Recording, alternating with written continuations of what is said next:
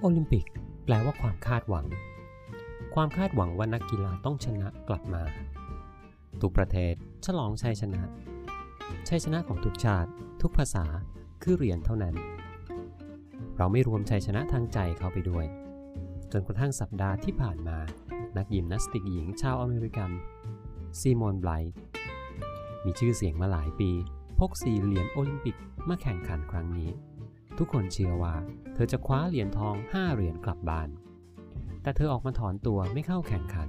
เพราะสาเหตุทางจิต เรียกว่า twisties twisties คืออาการทางจิต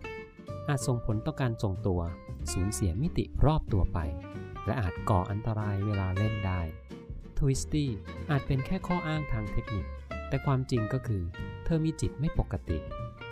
สื่อมวลชนหลายสำนักในสหรัฐ ออกมาประนามเธอทันทีว่า ไม่มีความกล้า แต่หลายแห่งหลายคนก็ชื่นชมเธอที่กล้าบอกความจริง เหมือนกับนักเทนนิสนาโอมิโอซากาที่ออกมาบอกว่ามีปัญหาทางจิต ปัญหาทางจิตเกิดขึ้นได้กับทุกคน ต่อให้เป็นนักกีฬาแข็งแรงก็ตาม มีนักกีฬาไม่น้อยที่มีปัญหาทางจิต แต่ไม่กล้าเผย เพราะกลัวถูกคนในชาติประนาม นักกีฬาก็คือคน ภายใต้แรงกดดันอย่างสูง ใครๆก็สติแตกได้ โดยเฉพาะคนที่มีประวัติจิตตก หรือซึมเศร้ามาก่อน